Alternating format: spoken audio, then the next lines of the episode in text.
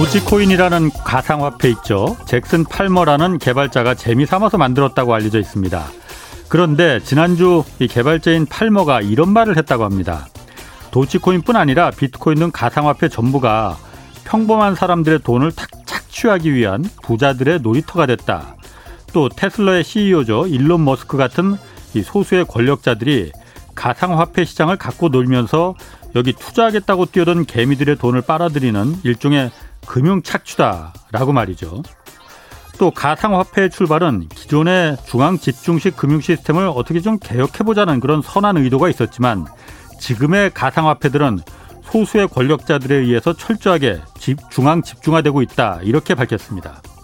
그러면서 다시 가상화폐 개발에 그럼 나서겠느냐 이렇게 물었더니 자신은 진심으로 절대 돌아가지 않을 것이라고 이렇게 답했다고 합니다. 뭐 가상화폐 개발자가 직접 한 말이니까 지금 가상화폐 투자하시는 분들은 한번 귀담아 들어두셔야 할 것 같습니다. 안녕하십니까. 경제와 정의를 다잡는 홍반장. 저는 KBS 기자 홍사원입니다. 일라디오 이제 콩에서 보이는 라디오로 시청할 수 있습니다. 콩 앱 하단에 있는 캠코더 마크 누르시면 됩니다. 물론 유튜브로도 볼 수 있습니다. 자, 홍사원의 경제쇼 출발하겠습니다.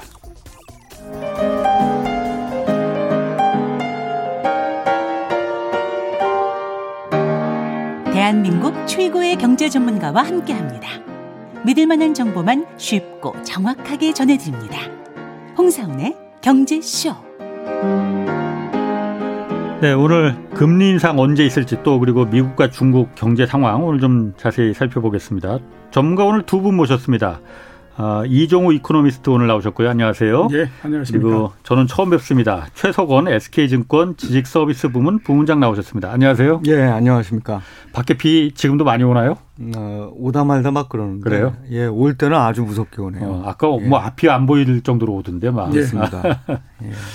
자, 그 앞이 안 보이는 거, 아, 뭐 비만 그런 것 같지 않습니다. 그 원래 금리 한국은행에서 이주열 총재가 계속 올린다 올린다 계속 예고를 했었잖아요. 그런데 예. 엊그제 이제 기준금리를 지난주에 이제 0.5% 일단 그대로 동결하기로 했어요. 예. 그런데 이주열 한국은행 총재가 국회에서 저는 그 말이 굉장히 좀 이걸 어떻게 무섭게 들었다고 해야 되나? 금리 인상이 늦으면 늦을수록 더 큰 대가를 치를 거다. 더 큰 대가. 예. 이게 사실 저는 어 그냥 가슴이 덜컥하더라고요, 뭔가. 어떻게 보십니까? 이 말은 뭐라고 보세요? 먼저 부문장님 뭐 처음 뵙으니까 먼저 한번 좀 예. 열어주시죠. 예. 그, 결국은 통화정책 당국자의 목표가 뭘 거냐 예. 생각을 해보면 뭐 여러 가지가 있습니다만, 음, 그 중에 물가 안정이 있을 거고요. 예, 어, 또 어쨌든 성장과 고용을 잘 지켜야 되는 부분도 있을 거고 또 중요한 부분 중에 하나가 금융시장의 불안정성을 안 생기게 만드는 거거든요. 예, 그래서 이제 바꿔 얘기하면 그 대가라는 게 결국 뭐냐면 예, 현재 상태가 지속이 되면 물가가 굉장히 오르든가 예, 아, 또 어, 예를 들면 고용이나 이런 거는 크게 개선되지 않은 상황에서 음. 자산 가격이 급변동하면서 예, 뭐 너무 올랐다가 다시 크게 떨어지고 이러면서 금융 시스템 자체가 불안해질 수 있는 예. 이제 이런 가능성을 지적하신 거겠죠. 어. 이게 결국은 우리가 중립적인 어떤 금리 수준이라는 걸 생각을 해보면 그거보다 굉장히 낮은 수준을 장기간 유지하고 있는데 예, 뭐 그런 걸 할 때는 뭔가 목, 목표가 있을 거예요. 예, 근데 이제 그런 목표들이 어느 정도 달성됐다고 생각이 들매도 불구하고 계속 유지하면 음. 이게 한쪽 편에서 불균형이 계속 쌓여간다는 거거든요. 예, 이제 지금 현재 아마 불균형이 쌓여가고 있는 상황이고 이미 상당 부분 쌓였다라고 평가하시는 것 같아요. 그래서 더 늦어지게 되면 어, 뭔가 자산 가격 쪽이나 또는 금융시장 쪽이나 또는 물가 쪽에서 뭔가 큰 어떤 좀 불이익이 있지, 있지 않을까 이렇게 생각하시는 것 같습니다. 그래요. 그, 저희, 센터장님, 그, 이종우, 아니, 아니, 저 이종우랜다. 이주열 총재가, 이주열 총재가 금융 불균형, 불균형 뭐, 아, 그게 뭔 말인지, 저 뭐가, 어떤 게 불균형인지 그거 잘 모르겠더라고요. 예, 그 금융 불균형 얘기할 때는 네. 여러 가지 의미가 있지만 우리나라로 대비해서 얘기를 하면요. 어, 부동산 가격이 너무 많이 올라서 예. 이게 나중에 문제가 될 가능성이 있기 때문에 그거를 조기에 좀 그 바로 잡아야 된다라고 예. 하는 얘기가 된다라고 볼 수가 있습니다. 그럼 그 대가라는 것도 그걸 말하는 예, 거예요? 그렇죠. 그러니까 부동산? 여기에서 막히지 않고 예.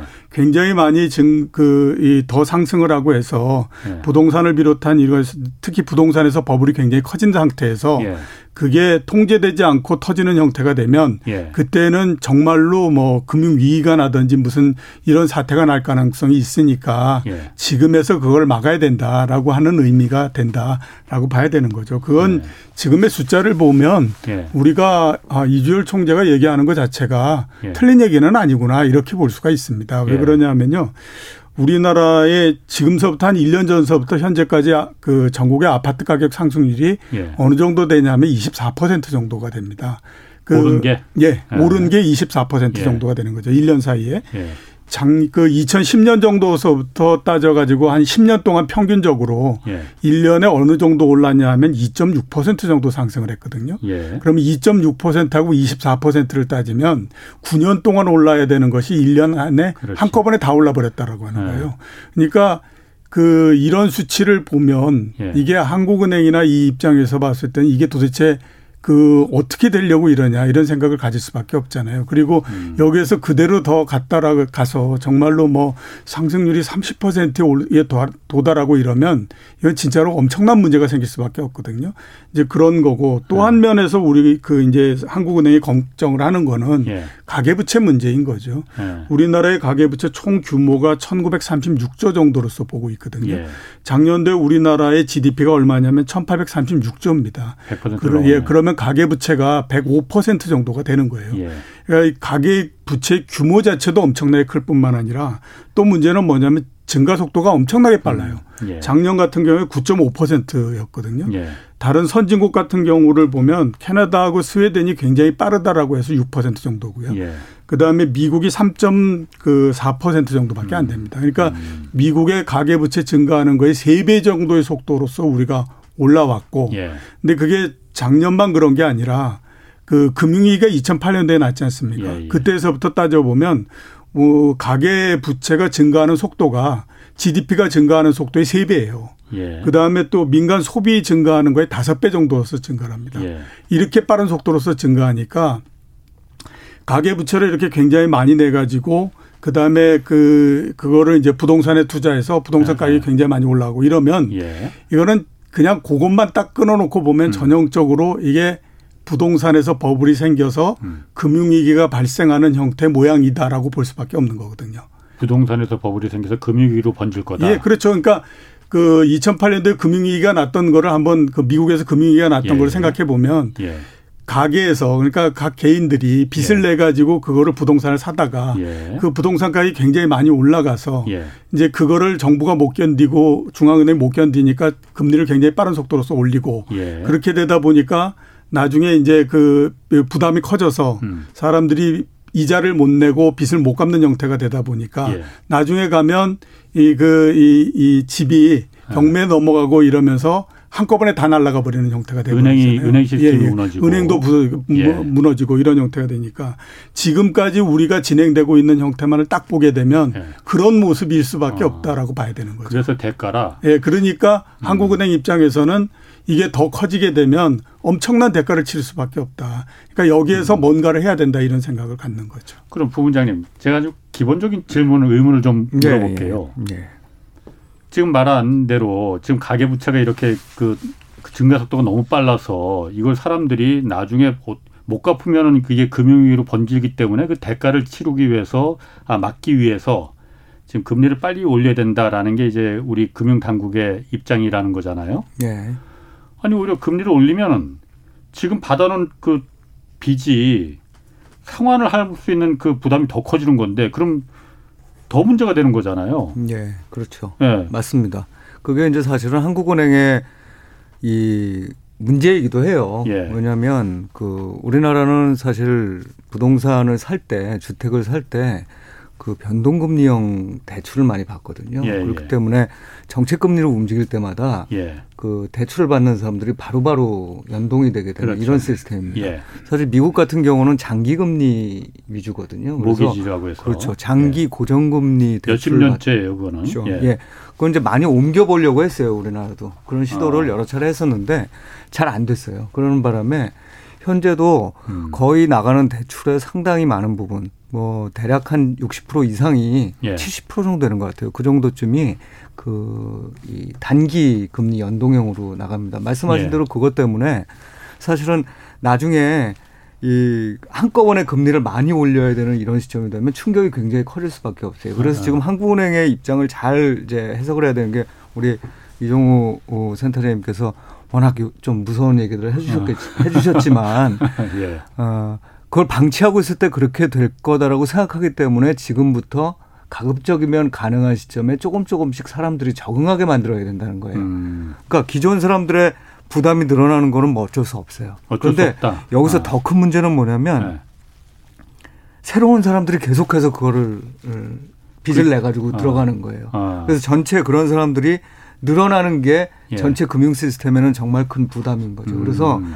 조금 조금씩 이제 이런 신호를 주는 거죠. 앞으로 갚아야 될 돈들이 좀 이자가 늘어날 거야. 이렇게 되면은 사람들이 대비를 할 거잖아요. 예, 예. 그 다음에 빌리는 사람 입장에서도 아 이제는 좀 빌려서 집을 사는 거는 좀 피해야 될 것 같은데 음. 이런 어떤 시그널 이펙트부터 주기 시작하는 거죠. 아, 예, 그런 의미에서 알겠습니다. 이제 움직이기 시작해야 되는 시점이 됐다 이렇게 그러니까 판단하시는 추가로 그러니까. 빚을 얻으, 얻으려는 사람들한테 그러니까 조급하거든요. 그렇죠. 지금 지금이 막차일지도 모르니까 지금이라도 빚 얻어서 사야 되는 거 아니냐. 그, 그 유입을 지금 경계하는 거거든요. 아, 그럼요. 그걸 막아주는 게 굉장히 중요한 겁니다. 지금 사실 네. 주택시장 가격이 오르는 거에 가장 큰 이유 중에 하나가 심리거든요. 예. 그러니까 내가 나중에 이 더 오른 가격에 못 살까봐 예. 특히나 주택시장은 이게 굉장히 비대칭적이에요. 어떤 면에서 비대칭적이냐면 내가 사고 난 다음에 가격이 떨어졌을 때 충격보다 예. 안 샀을 때 가격이 오른, 오른 충격이 훨씬 더 크게 느껴져요. 아, 네, 그렇죠. 그래서 예. 이제 많은 사람들 입장에서는 조금 주택 가격이 올라갈, 올라갈 거라고 생각하면 급해지기 시작합니다. 예. 그래서 그게 저금리가 굉장히 그 그런 어떤 마음을 실제로 행동에 옮길 수 있게 하는 이런 기제가 되고 있기 때문에 그걸 좀 눌러줘야 될 필요가 있다고 생각을 하시는 거죠. 그럼 그 지금 사실 부동산 집값 문제가 지금 백약이 무효인 상태라고 하잖아요. 예. 금리 올리면은 지금 아까 말씀하신 대로 금리를 조금씩 올리면은 새로 그야말로 그 대출 시장에 진입하려는 신규 수요자는 좀 막을 수 있지만은 예. 금리를 올린다고 해서 지금 집값이 그 뭐뭐 올린다서 5% 6% 이렇게 올릴 수도 없는 거고 예. 잡힐 수 있습니까? 당장에는 잡히기는 어렵다라고 봐야 되죠. 예. 그러니까 그 물론 이제 뭐 어, 어느 정도 금리를 올리느냐, 예. 그 다음에 지금의 집값에 대해서 사람들이 어떤 정도의 부담감을 느끼고 있느냐 예. 하는 것들에 따라서 다르기 때문에 예. 일괄적으로 뭐 이렇게 예- 말 얘기하기는 어렵지만 예. 그래도 이제 과거의 경우를 봤을 때는 예. 금리를 한두 번 올린다고 해서 갑자기 바뀌거나 그러지는 않습니다. 어차피 예. 가격이라고 하는 것이 지금 굉장히 많이 달아올라서 쭉 가는 상태이기 때문에 그렇거든요. 예. 그러니까 예를 들어서 보면 이제 그렇습니다. 2005년도 같은 경우가 그때도 이제 생각해 보시면 왜 그 저 참여정부 때에 에, 이그 부동산 가격이 굉장히 많이 오를 때였잖아요. 음. 예, 예. 그래서 그 9월 달서부터 기준금리를 올리기 시작을 하거든요. 예. 9월 달에 기준금리가 얼마에서부터 출발하냐면 3.25%에서부터 출발합니다. 예. 그리고 딱 한 1년 만에 어, 다섯 번 정도를 올려가지고 예. 4.5%를 만들거든요. 예. 그리고 나서 조금 더 가다가 그 부동산 가격이 그때서부터 힘을 잃어버리는 그런 형태가 됐었어요. 예. 그러니까 이런 것들을 우리가 감안하게 되면 그 지금에서 뭐 금리를 한두 번 정도 올린다라고 해가지고 갑자기 부동산 가격이 확 꺾여버리거나 이러지는 않지만 예. 이 금리를 올린다라고 하는 것 자체가 이제 정부가 그래도 이제 쓸 수 있는 카드의 마지막 뭐 이런 것들을 계속해서 쓴다. 예. 그리 이런 그 의미에서 이제 그좀그 신호적인 기능을 준다라고 봐야 되고요. 예. 그 다음에 제가 생각하기에는 원래 정책이라고 하는 것이 그렇지 않습니까? 처음에 이제 시행하면서 어 뭔가 제일 처음에 목표를 했던 점이 있게 되면 예. 그 목표가 어느 정도 채워질 때까지는 계속 그 방향으로 갈 수밖에 없는 거거든요. 예. 예. 그러니까 한 번 금리 인상해서 안 되면 두 번 인상하는 거고 네. 그 다음에 또 안 되면 세 번도 인상하는 음. 거고 그래도 안 되면 유동성도 흡수해 버리는 거고 이런 형태로 해서 이제 전체적인 그이 이 통화 정책의 예. 방향이 이제서부터 완전히 다른 형태로서 선회한다라고 음. 하는 거를 보여주기 위한 그런 기능을 갖고 있다. 이렇게 볼 수가 있, 이, 있지 음. 않나라는 생각이 듭니다. 이 어쨌든 한국은행이나 정부 입장에서는 부동 집값이 지금 물론 너무 그러니까 과하게 오른 건 사실이에요. 예. 그런데 그렇다고 해서 이게 집값이 너무 급하게 또 빠지는 것도 부담스러운 거잖아요. 그러니까 연착륙하기를 지금 원할 것 같은데 어그 그 통상 그렇지 않다면서요. 그 부동산이나 이 자산 가격이라는 게 제가 그 자산 어. 가격만 한 30년을 넘게 35년 동안을 봤는데요. 예. 그 주가도 그렇고 부동산도 그렇고 모든 가격이 붙어 있는 거는 예. 어중간한 건 없습니다. 오를 때에 엄청나게 오르고 예. 떨어질 때 엄청나게 떨어지고 이런 형태가 돼버리지. 연착륙이라는 건. 연착륙이라고 하는 건 거의 있- 있기가 어렵습니다. 왜냐하면 지금 부동산을 본간을 보더라도 예. 이게 뭐 실수요자가 굉장히 많이 일어 있어서 계속 이렇게 올라가고 이러는 것도 있겠지만 굉장히 많은 부분들은 뭐냐면 심리적인 부분이거든요. 예. 그래서 아, 그 이게 빨리 뭔가를 하지 않으면 안 되겠다라고 생각하기 때문에 예. 가격이 오르면 오를수록 더 그 심리가 급해지기 때문에 그렇죠. 예, 그게 서로 맞물리게 되면 맨 마지막에는 굉장히 급등을 하는 형태로서 그 나오거든요. 예. 그러면 그 시점이 좀 지나고 나면 그 다음에는 갑자기 돌아서게 되면 가격이 너무 높아졌다라고 사람들이 생각하기 때문에 에, 거기에서부터 옆으로 이렇게 쭉 가고 이러는 건 없고요. 대개 보면 굉장히 빠른 속도로서 떨어지죠. 그러니까 음. 주가도 마찬가지로 마지막에 막 쏴올리는 급등이 나오게 되면 예. 그 다음에 모양은 엄청난 빠르게 빠른 속도로서 하락한다. 이런 얘기를 하기 때문에 그 중간이라고 하는 건 음. 없다. 이렇게 볼 수밖에 없죠. 한국은행에서 걱정하는 것도 그런 부분이겠군요. 이게 어차피 지금 네. 자꾸 이 조금씩 먼저 금리를 올려서 그 이 연착륙을 유도를 해야 되는데 이 타이밍을 계속 놓치면은 나중에 집값이 그야말로 그 한, 금리를 어차피 많이 올릴 수밖에 없는 상황이 올 수밖에 없고 그렇게 되면 집값이 급하게 예. 확 빠져버린다. 그럼 그게 또 부담이 당연히 될수 예, 있습니다. 그, 그래서 이제 사실은 뭐 제가 이제 상당 부분 우리 이, 이 센터장님 말씀에 동의를 하는데 예. 이제 그럼에도 불구하고 저는 어떤 생각을 갖고 있냐면 예. 역사적으로 보면요. 우리나라가 굉장히 이 부동산 시장이 들쭉날쭉하고 네. 많이 올랐다가 또 빠지고 이랬다고 생각이 들지만 그래도 우리는 제가 보기엔 글로벌 관점에서 보면 상당히 잘 통제됐던 시장이었었어요. 음, 부동산이 예, 그게 그나마 한국은행을 비롯한 정책 당국자들이 예. 사전에 그런 리스크를 좀 줄이려고 어. 노력들을 많이 했었거든요. 그래서 어, 지난번 이제 금융위기 이후 뭐또 또 뭐 아, 말씀하셨던 2005년 그때 예. 이제 있었을 거고요. 그다음에 우리 시절에. 또그 이후에도 또 주, 주, 주택가격 상승 시기가 있었었고 이런데 우리는 가만 생각을 해보면 금융위기까지는 안 갔잖아요. 그죠? 그렇죠. 예. 예. 이제 글로벌리 보면 주택 시장을 이 중심으로 해서 주택 시장에 문제가 생기니까 금융 시스템 자체가 막 흔들리게 되는 예. 이런 사태까지는 안 갔었거든요. 미국은 그렇게 갔지만은 네, 미국도. 가고 사실은 많은 그 유럽 국가들 예. 그리고 음. 어뭐 뭐 당장 홍콩, 뭐 예. 런던 이런 부동산 시장들도 음. 굉장히 올랐다, 굉장히 떨어졌다 이런 모습들을 나타냈었거든요. 근데 이제 그런 의미에서 보면은 어 저는 오히려 요번이 굉장히 한국은행이나 정책 특히 금융당국 입장으로는 굉장히 더 위험하게 생각하는 것 같아요. 예. 왜냐하면 속도가 너무 빠르니까 네. 우리가 그 동안에는 잘 요거를 매니지해 가지고서 그래도 금융위까지 안 가게 했는데 네. 요번에는 이게 상황이 코로나19 때문에 마음껏 뭔가 할 수 있는 입장도 사실 못, 못 되잖아요. 그렇죠. 그러다 보니까 한국은행 입장에서는 조금 더 지금 그 마음이 급해지고 서두르는 어. 거 아닌가 이런 생각이 아, 듭니다. 이번이 그러면 그 정도로 그럼 부동산이 지금 위험한 상태라고 보시는 거예요? 어, 상승률로 보면 사실 2000년대 초반에 더 컸었어요. 네. 컸던 적이 그러니까 있었고, 더 컸었잖아요, 예, 그때가. 컸었던 아, 적이. 있었고 한데 지난 한 아까도 말씀 주셨지만 지난 한 15년간 이렇게 놓고 보면 지금이 예. 금융위기 전이죠. 금융위기 전에 글로벌 부동산 시장이 확 하고 오를 때 예.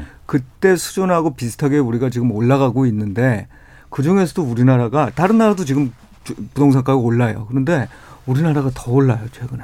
어. 거기에는 뭐 여러 가지 이유들이 조금 이 내재돼 있다고 보지만 뭐 그 이유를 둘째치고 한국은행이 뭐 예를 들면 정부의 무슨 정책이 어떤 오류가 있었다 이런 것 때문에 주택 가격이 오르고 뭐 때문에 오르고 이게 중요한 게 아니잖아요. 중요한 건 그 과정에서 레버리지를 일으켜서 네. 부채가 늘어나고 주택 가격이 오르고 있다는 그게 중요한 거니까 대출 받아 부담이 없으니까 사실 이자 부담이 그렇습니다. 네. 지금 뭐 그, 너무 부담 없죠 지금. 네. 그 네. 말씀하셨던 것처럼 어, 예, 몇 년 동안 한 4, 5년 동안에 걸쳐서 상승했던 거를 보면 예. 지금보다는 2000년대 초반이 훨씬 더 그 컸죠. 예, 예. 그 당시에 미국 같은 경우를 보더라도 2002년 뭐 2002년 이때에서부터 어 거의 10% 정도의 상승을 몇 년 동안을 거서 계속해서 거듭을 음. 하거든요.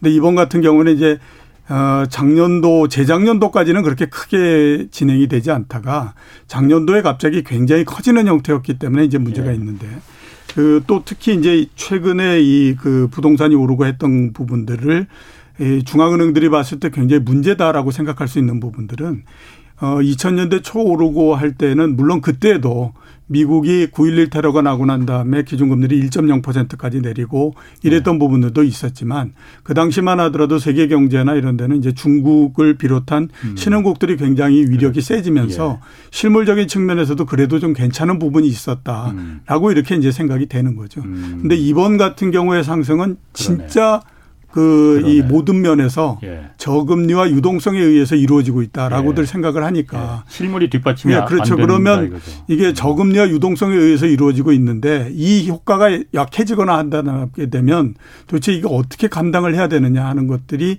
굉장히 그 문제가 될 수밖에 없는 거죠. 음. 그래서 지금 지금을 보다 더 이렇게 심각하게 보고 이렇게 이제 접근을 하는 거죠. 알겠습니다. 그럼 뭐 8월에 또 한 번 금통위가 금융통화위원회 열리죠. 그때 네. 뭐 한번 어, 그때 다시 한번 좀 그때 결과 보고 좀 다시 한번 좀 그 얘기를 하는 거로 하고 미국 지금 미국으로 이제 건너가 보면은 인플레 들어섰다 아니다 지금 말 많지 않습니까? 예. 지금 물가 상승률이 미국도 지금 그 우리나라만큼이나 지금 내재적으로 골물대로 골문 게 막 터지는 거 아닌가 그런 생각도 드는데 일단 그거부터 물어볼게요. 저희가 여기서 이 경제쇼 프로그램에서도 미국 인플레 얘기를 많이 이제 하거든요. 뭐 다루긴 했지만은 미국이 그럼 만약에 인플레가 시작됐다. 미국은 아직 시작됐다고 아닌 그 아니라고 보고 있지만은 시작됐다 한다면은 우리나라에 이게 무슨 영향이 있는 거냐 이게 우리나라에 뭐 좋을 것 같지는 않지만 그렇다고 해서 어, 어떻게 나쁜 건가 그거 궁금하거든요. 어 어떤 분제 한번 부문장님 먼저 한번 좀. 예. 어 우리나라에 무슨 영향이 있는 건지 미국의 인플레가. 미국의 인플레이션이라는 게 결국은 예. 이 뭐 미국만 독립적으로 인플레이션이 나타나는 게 아니니까 예. 이제 글로벌 인플레이션을 뭐 표상하고 있는 거죠. 예. 사실 그러다 보니 이제 글로벌 인플레이션 압력을 키울 수 있다는 점이 일단 있을 거고요. 음. 근데 사실은 그거보다 우리가 더 중요하게 생각하는 거는 글로벌리 사실 우리는 원화 시장에 대해서 관심을 갖지만 예. 글로벌 경제와 금융 시장을 이루고 있는 건 달러화거든요. 예. 근데 달러화 유동성이 사실은 전 세계 금융 시장을 흔들고 있는 음, 상황이에요. 그렇죠. 그러니까 미국에서 인플레이션이 발생해서 이거에 대한 대응을 해야 되는 시점이 되면 미국에서는 달러 유동성을 흡수해야 되는 상황이 음. 나타날 겁니다. 예, 예. 그럼 달러 유동성이 흡수되는 상황이라는 건 뭐 단순히 환율 문제가 아니라 많은 나라들에서 달러를 조달하는 차입 시장에 음. 그 어려움이 생기게 돼요. 예. 그러니까 우리나라 같은 경우에도 지금은 이제 외환 보유고 많고 또 뭐이 이 외채 규모나 이런 것들도 잘 통제를 하고 있지만 이제 제가 이 금융시장에서 실제로 운용도 해보고 예. 뭐 이랬을 당시를 보면 금융 그러니까 달러를 조달하는 시장에 문제가 발생하게 되면은 예. 그때는 정말 이 원화 주고 달러를 못 구하는 현상들이 생길 수도 있거든요. 네. 그러니까 이제 그런 것들이 잠재적인 리스크라고 생각할 수 있겠습니다. 네. 그러니까 뭐 물가 물가 자체가 오르기 때문에 그런 것들이 다 이렇게 전이가 돼서 사람들이 이제 어쨌든 비싸지니까 음. 못살 거잖아요. 예, 그 자체가 예. 수요가 주는 것 이외에도 그 달러화라는 고리를 통해서 유동성 리스크를 상당히 키울 수 있다는 점에서 음. 미국의 음. 물가 상승이라는 게 음. 우려가 되죠. 달러 유동성을 갖다 그 문제가 될 수 있다. 그렇죠. 우리 같은 나라에서는. 자, 그러면 그 인플레가 이게 오는 건지 이게 사실 인플레를 예. 지금 한, 한 3월 그때부터 계속, 계속 예. 하기 때문에 내성이 어느 정도 좀 생긴 것 같아요. 미국 예. 그 연방준비제도나 재정당국에서 좀 이런 부분을 작전으로 이렇게 계속 그 끌고 가는 거 아닌지 그런 생각도 예. 좀 들더라고요. 예. 자, 그런데 파월 그 연방준비제도 미국 중앙은행 그 의회에서 이런 얘기 했어요. 일시적인 인플레에 대응하는 건 부적절한 정책이다. 이 말은 지금 관리가 가능하다 이렇게 보는 거 아니에요? 네, 그렇게 관리가 가능하다고 보기에는 지금 물가가 튀는 속도가 지난달에도 5.4%가 올랐다면서요. 예. 근데 이게 많이 오를 거라고는 뭐 생각을 했지만은 예상했던 것보다 훨씬 더 높게 올라간다는 게 지금 문제잖아요. 예. 그런데도 이게 계속 어 일시적인 인플레다 이 말을 하는 거는 일단 이미 연방준비제도에서 목표치를 잡았던 2% 그건 이미 물 건너 간 거잖아요. 예. 그런데 이 관리 가능한 거는 맞는 거예요, 그러면은? 왜 이런 말을 하는 걸까? 제가 봤을 때는 뭐 관리하는 것이 그렇게 어렵지는 않다라고 봅니다. 그러니까 아? 그뭐 얘기하는 것처럼 예. 이거 지금이 일시적이다라고 네. 하는 것도 그러니까 지금보다도 낮아질 거다라고 하는 것도 맞고요. 예. 왜냐하면 뭐 작년도에 굉장히 낮았기 때문에 기저효과가 있고 아. 하는 것도 다 우리가 인정을 해야 되는 거거든요. 예, 예. 이 때문에 하반기가 되면 낮아진다라고 하는 것도 맞는 건데 예. 이제 거기에서 어, 시장에서 보는 것과 그다음에 중앙은행이 보는 것에서 좀 차이가 나는 부분들은 뭐냐면 예. 그러면 낮아지면 어느 정도까지 낮아질 거냐 하는 거죠. 그러니까 그거를 이제 중앙은행은 그래도 한 2%대 정도로 들어오지 않겠냐라고 생각을 하는 거고 그다음에 이제 시장에서는 아니야 3%대에 있을 수도 있어. 이런 네. 생각을 하기 때문에 이제 그 서로 간에 어, 논쟁이 벌어지고 이런 형태인데 예. 근데 따져보면 그렇습니다. 2%대나 3%대나 예. 그렇게 크게 문제가 되는 건 아니거든요. 그리고 음. 이제 중앙은행이 얘기하는 것도 어느 정도 일리가 있다라고 볼 수 있는 게 예. 경기가 조금만 나빠지게 되면 항상 얘기하는 것이 디플레가 발생할 수 있다라는 얘기를 하잖아요. 물가가 예. 떨어지는 디플레가 발생할 수 있다. 예. 그 얘기는 뭐냐면 지금의 경제 구조 자체가 물가가 그렇게 오를 수 있는 구조가 아니다 그러는 음. 하는 거죠. 그런데 자꾸 물가가 오른다라고 얘기하니까 예. 그러면 그거를 위해서 정책을 쓸 수는 없는 거 아니냐 이렇게 되는 거거든요. 예. 근데 저희 그렇기 때문에 제가 생각했을 때는 우리 뭐 우리가 얘기하는 소비자 물가 이런 걸로 해서의 물가 이 부분들은 그렇게 크게 문제가 될 것 같다라는 생각은 안 어. 들어요. 근데 이제 보다 더 크게 문제가 될 가- 가능성이 있다라고 생각되는 부분들은 다시 돌아가지만 제가 생각했을 때는 자산 가격이다라고 하는 거죠. 어. 우리가 금리를 올리 고 할 때에 왜 금리를 올려? 라고 하게 되면 두 가지를 얘기를 많이 하는 거거든요. 예. 하나는 실제적으로 소비자 물가, 물가가 올라가기 때문에 그걸 잡기 위해서 금리를 올리는 경우도 있지만 예. 또 하나는 뭐냐면 자산 가격이 너무 급등을 하기 때문에 그거를 예, 그 멈추게 하기 위해서 금리를 올리는 경우도 있거든요. 예. 그러니까 예를 들어서 이게 우리가 보면 2005년도 6년도 이때 미국이 금리를 굉장히 빠른 속도로서 올려요. 그 이유는 딱 네. 그랬죠. 하나거든요. 아, 아. 그 당시에 막 서브프라임 모기지 이런 거가 나기 전에 부동산 가격이 급등을 하니까 예. 그거를 막기 위해서 했던 거였어요. 그러니까 이제 그와 마찬가지로 지금에서 제가 봤을 때 더 크게 문제가 되는 부분들은 음. 뭐 소비자 물가 상승률이 2%가 되건 3%가 되건 그게 뭐가 그렇게 크게 문제가 되겠냐라고 음. 하는 거죠. 근데 미국도 역시 마찬가지로 이렇게 막 그 이 부동산 가격 상승률이 한 해에 15%씩 막 이렇게 되고 그러면 이건 진짜로 크게 문제가 될 수밖에 없는 거거든요. 예. 그렇기 때문에 에, 오히려 그런 부분들이 더 문제가 되니까 연준 입장에서 봤을 때는 CPI로 얘기되는 소비자 물가 이런 것들은 크게 음. 문제 될 게 없다. 이렇게 계속 얘기를 하는 거죠. 어, 그런데 그 부동산 미국 부동산도 지금 집값이 굉장히 많이 올랐다고 하는데 예. 그런 부분에 대해서는 지금 어떤 전혀 그야말로 어떤 손쓸 조치 같은 걸 한국에선 그야말로 이주열 한국은행이 예. 금리 올리겠다고 계속 말이라도 하지. 예. 그 미국에선 그러지 않잖아요. 그런데. 예, 그렇죠. 미국에서 문제라고 그렇지 하는데. 않죠. 예, 예. 아, 그건 어떻게 해석해야 돼요? 일단은 아무튼 그 부동산이라고 하는 것이 오르는 게 과연 이게 이제 시간이 지나면서 정치적인 압박이 되느냐 안 예. 되느냐 그 문제 부분에서 상당히 좀 차이가 나는 거죠. 예. 우리나라 같은 경우에 이게 굉장히 문제가 되는 것들은 예. 이그 부동산 가격이 오르면서 그거가 전체적으로 사람들의 생활을 압박할 뿐만 아니라 예. 그게 한 단계 더 넘어가서 정치적인 압박이 되는 형태가 예. 되잖아요. 그러니까 이거가 정말로 큰 문제가 되는 형태가 되는 거고 음. 뭐 미국 같은 경우에는 그 부분으로서 발전하고 있지 않는 상태인 거죠. 예. 그러니까 상대적으로 중앙은행이 느끼는 이 압력이나 이런 부분들은 예. 우리나라에 비해서 훨씬 더 적다라고 볼 수밖에 없는 거거든요. 음. 그렇기 때문에 똑같이 부동산 가격이 올라가더라도 그 연준 입장에서는 그 부분들에 대해서 크게 이 그 이 문제를 삼지 않는 거고 예. 또 하나 이제 많이 얘기하는 건 뭐냐면 이 전에 어떻게 됐느냐 하는 거에 대한 경험 때문에 그렇습니다.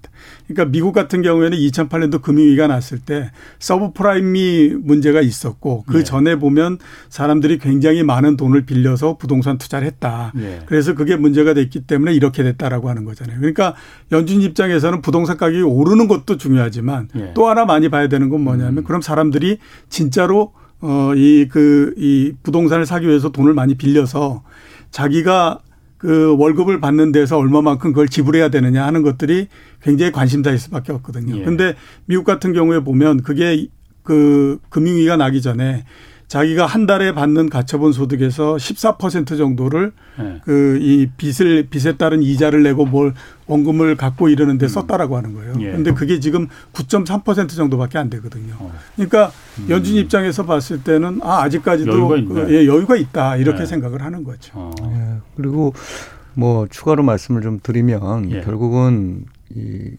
감내할 수 있는 정도 지금 여유로 말씀을 하셨는데 네. DSR이죠 일종의 이제 자기 소득 대비해서 얼마나 지불해야 되는 것도 낮아졌지만 예.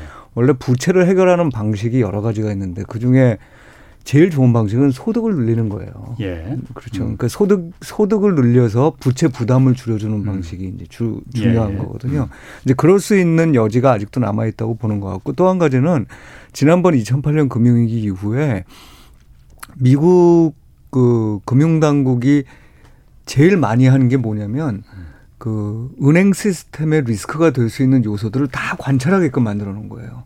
음. 그래서 상시적으로 스트레스 테스트를 할 뿐만 아니라 예.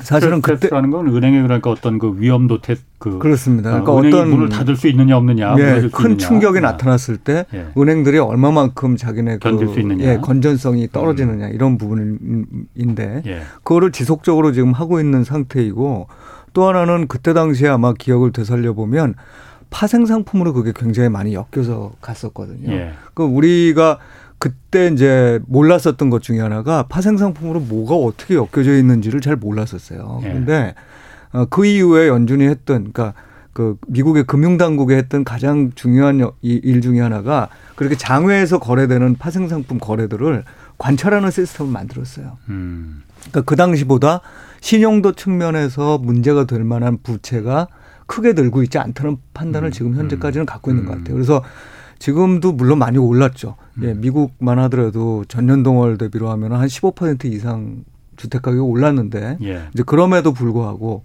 그럼에도 불구하고 미국에서는 아직 이거를 이 통화 통화 음. 정책을 음. 변경할 만한 이슈로 받아들이지는 음. 않는 것 음. 같아요. 아 그러니까 예.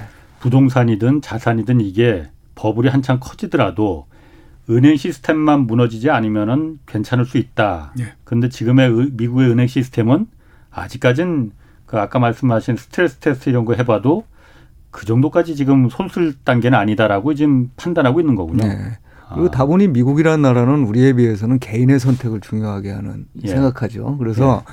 중요한 거는 그 능력이 안 되는 분들 좀 이렇게 말씀드려서 그렇습니다만 예. 신용도가 낮은 분들이 대출을 많이 받아서 시스템, 금융 시스템에 문제를 일으키는 게 문제인 거지. 네.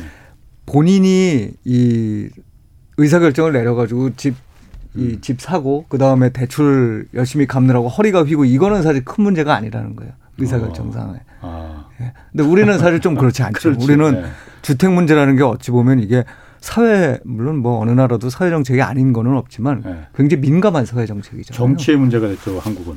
아. 그렇습니다. 어.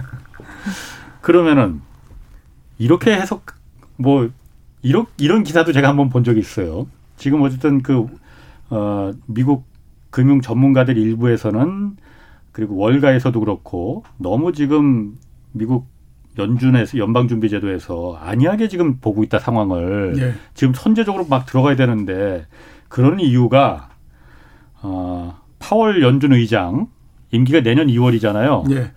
이거 연임을 염두에 두고 마음이 콩밭에가 있어서 지금 그 이러는 거 아니냐. 예.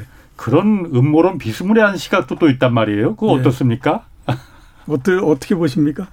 글쎄요. 뭐 이 사람이 100이라고 하면 이 네. 전체 의사결정을 하는 데 있어서 내가 100이라는 어떤 기준을 가지면 그 중에 뭐 1, 2 이렇게 들어갈 수 있겠죠. 네. 그런데 제가 보기에 그 한나라의 그 통화정책 수장이라는 사람이 네. 그런 식의 의사결정을 내리지는 않을 거라고 저는 보고 있고 네. 사실 그건 뭐 전 국내도 마찬가지라고 봐요. 예. 그러니까 그, 그 시기별로 예를 들면, 어, 이, 조금 어떤 걸 먼저 마련해 놓고 그 다음 사람한테 이렇게 넘, 넘겨주겠다. 이런 식의 생각은 할지 몰라도 음. 내가 계속 뭐 해먹겠다. 음. 이래가지고 이러면은 안 되는데 이렇게 하는 이런 경우는 제가 보기엔 좀 아닌 것 어. 예, 같습니다. 원래 그 미국에 예.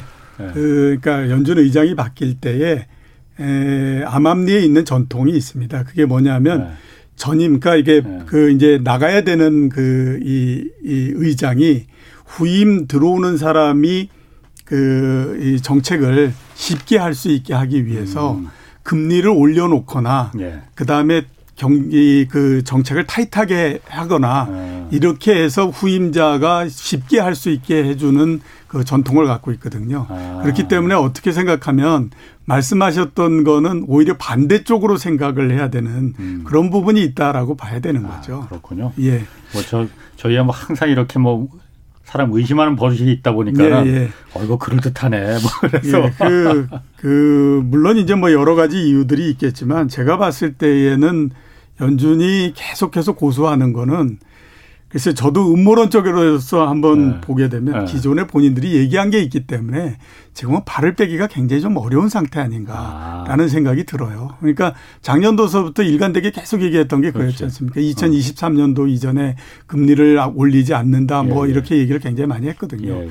저는 그거는 결정적인 패착이었다라는 생각이 드는데 다른 어떤 나라도 자기네가 경제 상황이 어떻게 바뀔지 모르는데 3, 4년이라고 하는 것들을 아주 특정하게 특정을 지어서 그 사이에는 우리가 금리를 움직이지 않을 거다라고 얘기하는 것 자체가 예. 나중에 가게 되면 결국 연준의 발목을 잡는 예. 그런 형태가 된 거거든요. 어. 그러니까 이제 그게 문제가 있었다라고 봐야 되는 거고 음. 두 번째는 왜 그러면 연준이 그렇게 시장에서 계속 금리를 올릴 가능성이 있고 올려야 되는 게 맞을 것 같고 심지어는 그 재무부 장관까지도 그 얘기를 하는데도 계속 고집스럽게 나가느냐. 음. 예, 예. 또 하나 보게 되면 일단은 제가 생각했을 때는 연준도 미국 경제에 대해서 별로 자신이 없는 것 같다라는 생각이 굉장히 많이 들어요. 어, 그러니까 그래요? 자신이 어. 있다라고 어. 하면 예. 근데 여기에서 금리를 올렸을 때에 우리가 어떻게 된다라고 하는 것에 대한 그 자신이 있다라고 하면 정책을 쓸 수 있는데 예. 혹시 여기에서 정책 금리를 올리는 정책을 썼다가 어. 경기가 갑자기 나빠지는 거. 아니야? 예. 이런 거에 대한 의심을 끊임없이 계속하다 보니까 네.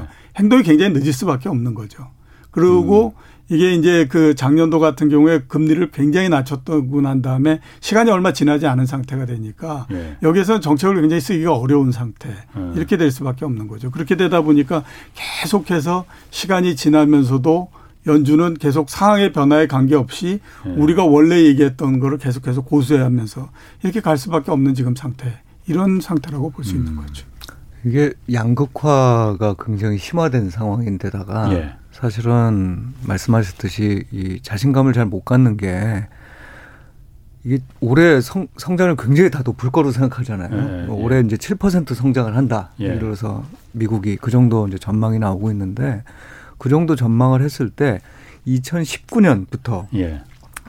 비교해가 2019년 비교해서 2021년 올해죠. 예. 올해 성장률이 얼마냐면 한 3% 중반 정도 돼요. 초중반. 그 얘기는 19년에 비하면 그렇죠. 그 얘기인즉슨 2년에 걸쳐서 예. 1년 평균으로 보면 한 1.67, 요 정도쯤 음. 성장한다는 거예요. 근데 예. 그게 그나마 굉장히 좋은 미국인 경우에 그런 거고요. 음. 우리나라가 제일 좋습니다, 사실은. 예. 우리나라는 작년에도 타격이 적고 올해도 그렇죠. 잘 하고 있기 예. 때문에. 그런데 대부분의 유럽 국가들은요. 예. 작년에 회복하고 올해 플러스 성장률 이만큼 나오는데 네. 그거 다 넣어봤자 예. 2019년 대비해 가지고 보면은 2019년보다 마이너스인 나라들도 있어요. 어. 그러니까 사실은 우리 이제 굉장히 빠른 속도로 회복되고 있는 건 맞는데 그 미국의 중앙은행 수장 입장에 보면 아직도 600만 6, 600만 명, 뭐 700만 명 되는 사람이 그 당시보다 이 실업 상태에 놓여 있고 예. 성장률도 지금 연평균으로 보면 한 1.5% 성장한 거에 불과하고 음. 이런 상황에서 사실은 인플레이션 이제 아까 인플레이션에 대해서 상당히 이제 뭐 저도 비슷한 의견입니다. 인플레이션을 크게 보고 있지 않, 않는데 음. 어, 뭐 당연하다고 생각을 하고 인플레이션이 이, 이 우리 저 AIT라고 들어보셨잖아요. 그 Average Inflation Target이라고 그래서 음.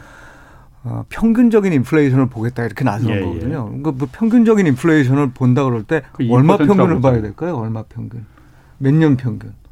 그러니까 1년 전체로 해서 한 아, 2%로 관리하겠다 그게 이게 아니에요. 목표겠지. 그게 아니고요. 그 연준에서 나온 그 페이퍼를 보면 예. 어, 그때 테스트를 하는데 예.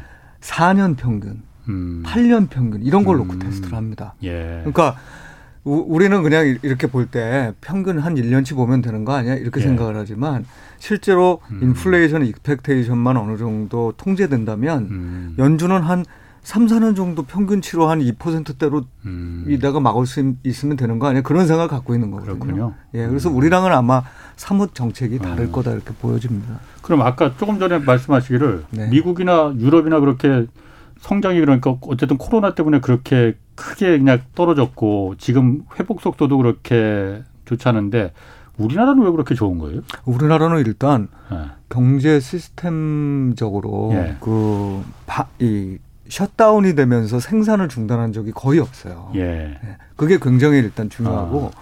그다음에 우리나라의 기본적인 산업 구조가 예. 제조업 이잖아요. 그렇죠. 예. 예. 그렇기 아, 때문에 서비스업이 아니니까 맞습니다. 서비스업 같은 경우는 내수는 우리나라도 정말 나쁘죠. 예. 사실은 그렇지. 뭐 예. 체감하는 건 예, 맞습니다. 예. 그리고 오히려 어떤 이, 이득도 좀 있었냐면 우리나라가 만성적인 여행 적자국이었어요. 여행 수지 음, 적자국. 음. 그런데 오지도 못하고 가지도 그렇지. 못하잖아요. 예. 그러니까 여행 수지 쪽은 또 굉장히 그것 때문에 이득을 본 부분도 음. 있습니다. 그러니까 예. 우리나라가 여러 측면에서 굉장히 잘한 게 산업 구조가 뭐 과거로부터 쭉 이렇게 만들어 온 거겠죠. 이 산업 네. 구조가 결국은 지금 이 코로나 팬데믹 상황에서 사람들이 수요로 하고 있는 물품들을 만- 제공해내는데 굉장히 중요한 중간재로서 사용이 되는 것들을 가지고 있고 예. 그 다음에 생산 자체도 차질이 안 생겼고 예. 이제 이런 상황이기 때문에 우리는 방, 이 전체적으로 방어가 굉장히 잘 되는 국가라고 봐야겠죠. 그렇군요. 네. 음. 그러니까 제가 항상 보면은 이게 제조업이 기반이 돼 있느냐 안 됐느냐 역시 4차 산업 뭐 어쩌다 하더라도 제조업이 일단 기본이 밑바탕이 좀 돼 있어야 되는 거 아닌가 그 생각이 좀 항상 들더라고요. 그렇죠. 네. 뭐, 그, 먹고 쓰고 하는 거에 기본 토대가 만들어져야 네. 그 다음에 그걸 가지고 그렇죠. 뭐 IT를 음. 통해서 뭘 하고 이러는 것들이 이루어지는 거니까요. 네. 자, 그 중국. 중국도 그러니까 지금 그, 어, 2분기 성장률 발표했어요. 그런데 어, 굉장히 안 좋았습니다. 예. 아, 2분기 경제 성장률이 7.8%, 1분기가 거의 18%이 정도 예, 됐었잖아요. 그렇죠. 그런데 지금 뭐 반토막 났는데, 어, 2분기 성장률이 왜 이렇게 떨어진 거예요? 중국이 오래 전부터 그, 예사, 그 얘기는 있었어요. 중- 예. 성장의 모멘텀이 지금 떨어지고 있다라는 예. 얘기는 예. 드디어 나타나는 건가요? 중국이 지금? 그러니까 작년도의 분기별 성장을 보면 예. 2분기가 낮아진다는 게 당연하다라는 생각을 할 수밖에 없는 게요. 음. 작년도 1분기에 미국, 저 중국의 경제 성장률이 마이너스 6.8%였습니다. 예. 그리고 2분기가 3.2%였거든요. 아. 그러니까 예, 그러니까 당연히 그 작년에 그 있었던 기저 효과를 따지게 음. 되면 내려가는 건 당연하다라고 봐야 되죠. 그러니까 아. 이제 그 1분기에 비해서 크게 떨어졌다 이렇게 볼 수가 있, 기 때문에 있는데 그거는 그렇게 크게 의미가 있는 숫자다라고 음. 보이지는 않고요. 예. 대신에 이제 생각보다는 조금 더 내려갔다라고 볼 수가 있죠. 예. 원래 이제 시장에서 예측할 때가 8.1% 정도 하지 않겠냐라고 예. 생각을 했던 거였거든요. 이제 그거보다는 소폭 이렇게 그, 어, 그 낮은 형태가 되다 보니까 예. 아 그런데 이런 그 중국 경제가 2분기 뭐그 그러니까 상반기 말 정도서부터 예. 둔화될 거다라고 하는 건 이미 한 3월 달 정도서부터 여러 가지 음. 사인들이 나왔다라고 볼 수가 있습니다. 음. 그때에서부터 보면 아 이제 소비나 그다음에 생산 이런 것들도 조금씩 계속해서 둔화되는 형태를 보였었거든요. 음. 그러니까 그 영향들이 본격적으로 나타났다 봐야 되는 거고 그다음에 또 중국 같은 경우가 미국을 비롯한 선진국보다는 코로나19로 해서 생겼던 여러 가지 영향을 커버해 주기 위한 재정이나 이런 것들이 훨씬 덜 들어간 경제였잖아요. 예, 예. 예, 그러니까 어. 그런 면에서 볼 수 있는데 아. 사람들이 중국 경제 2분기 성장률이 나쁘게 나오면서 많이들 얘기하는 게 뭐냐면 아 우리가 생각했던 것처럼 역시 하반기 아. 이제서부터는 점점 나빠지는 형태가 되겠구나. 아. 경제 성장률의 피크는 1분기에 온 거 아니냐. 음, 음. 뭐 이런 것 피크가. 때문에 이제 걱정을 굉장히 아, 많이 하는 그렇구나. 그런 형태라고 봐야 되죠. 아, 지금 뭐 유튜브 댓글에 미무스 원님이 홍사원의 경제수가 경제 백신이다. 아, 뭐 이런 말 들으면 막 뿜뿜합니다. 힘이 납니다. 네, 뿌듯하시겠습니다. 자, 지금 그래서 중국 경제가 그러니까 1분기가 피크였다가 지금 2분기에서 좀 이 삐끗삐끗하니까 지급 준비율이라는 걸 이거 내렸잖아요. 예. 0.5% 내렸단 말이에요. 지급 준비라는 게 은행에서 돈을 얼마나 이 쟁여놔야 된다. 근데 그걸 갖다 좀 덜 쟁여놔도 된다. 예. 나머지 돈은 풀어라. 오히려 다른 나라 우리나라도 지금 금리 올린다고 하고 뭐 미국에서도 뭐 테이퍼링이다 뭐다 해서 하는데 중국은 거꾸로 가는 거예요 그러면? 예.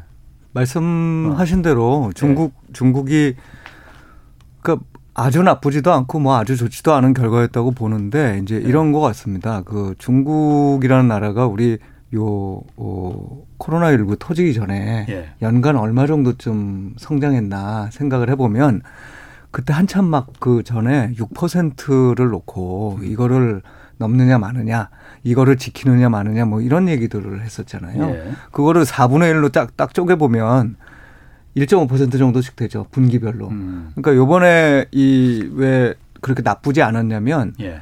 저희 그 1분기 성장할 때는 전분기 대비해서 0.4% 성장했어요. 중국 경제가. 예. 그런데 2분기 성장률은 이, 이 전분기 대비라면 1.3% 정도 돼요.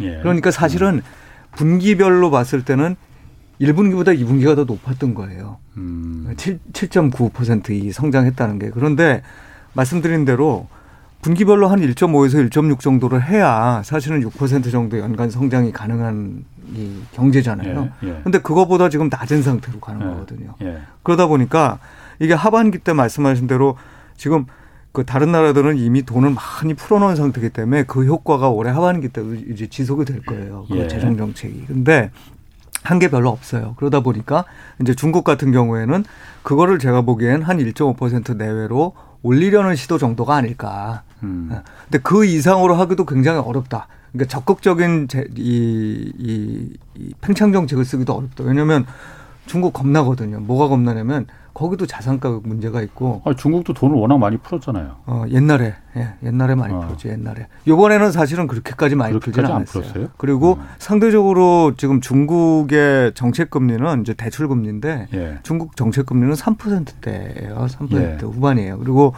중국의 10년물 금리죠. 그 장기 그 국채 금리는 한 이, 3%가 예, 조금 안 되는 수준 정도거든요. 그러니까 중국은 금리를 통해서 이렇게 통화량을 조절하는 게 대출량을 통해서 조절한다고 하더라고요. 예, 대출량을 네. 통해서 조절하는 것도 있고 예. 또 이제 그러다 보니까 대출 금리를 통해서 조절하는 그러니까, 거죠. 예, 예. 그리고 사실 사회주의 음. 국가이기 때문에 또 대출의 상당 부분이 그 우리가 민간 부분 대출로 잡혀 있는 것조차도 사실은 예. 이 중앙 정부에 의해서 이렇게 커버가 되고 있는 기업들이기 때문에 예. 어 어쨌든 그런 대출이 이미 많이 늘어나 있는 상황이기 때문에 예. 요번에 그 좀 완화적인 그런 스탠스를 취하더라도 예. 그렇게까지 완화적이진 못할 거다 이렇게 보는 거죠. 음, 그럼 이걸 부양책으로 볼 정도까지는 아닌 건가요? 그러면 뭐, 뭐 부양책이라고 저는 뭐 보기보다는 예. 그냥 그 경제를 안정화시키는 음. 정도라고 생각을 합니다. 그래요. 예. 그럼 센터장님 어, 너무 길게 하지 마시고 시간이 얼마 없습니다. 그 그럼 중국 그 경제 성장이 지금 모멘텀이 지금 꺾이고 있다고 하면은 중국 정부 입장에서도 좀 어, 뭔가를 해야겠다, 부양책 같은 거 써야겠다, 뭐 이런 생각 네. 들지 않겠습니까?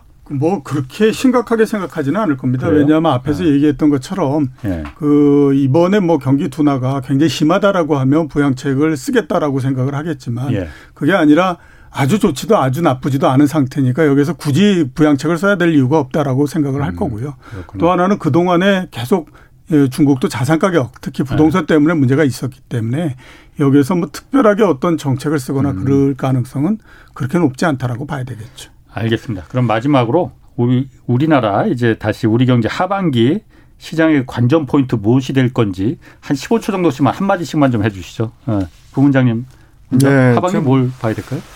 뭐 결국 그 뭐 너무 할 얘기가 많긴 한데 짧게 일단 시간이 짧게만 제가 말씀을 드리면 예. 이제 제조업 경기가 계속 잘 될 수 있느냐, 결국 아. 수출이 잘 될 수 있느냐가 우리의 핵심인 것 같고 이제 싹 그게 백신 접종으로 이어져서 네. 내수 경기로 이어지는 게 우리한테는 굉장히 중요한 지금 음, 이 자, 상황이다. 거기까지. 어. 예. 어, 이번에 그, 어, 저, 뭐야, 어, 지원금 통해서 아, 재정 통해 가지고 소비가 얼마만큼 증가할 수 있느냐. 음. 이게 중요한 포인트다라고 봐야 되겠죠. 아, 그거 중요할 것 같습니다. 예. 그 소, 내수가 얼마나 돈이 도느냐. 예. 알겠습니다. 오늘 두 분 감사합니다. 지금까지 이종우 이코노미스트 그리고 최석원 SK증권 지식서비스 부문 부문장 함께했습니다. 두 분 고맙습니다. 예, 고맙습니다. 감사합니다. 네, 오늘 여기까지 하겠고요. 저는 내일 다시 찾아뵙겠습니다. 지금까지 경제와 정의를 다 잡는 홍반장 홍사훈의 경제쇼였습니다.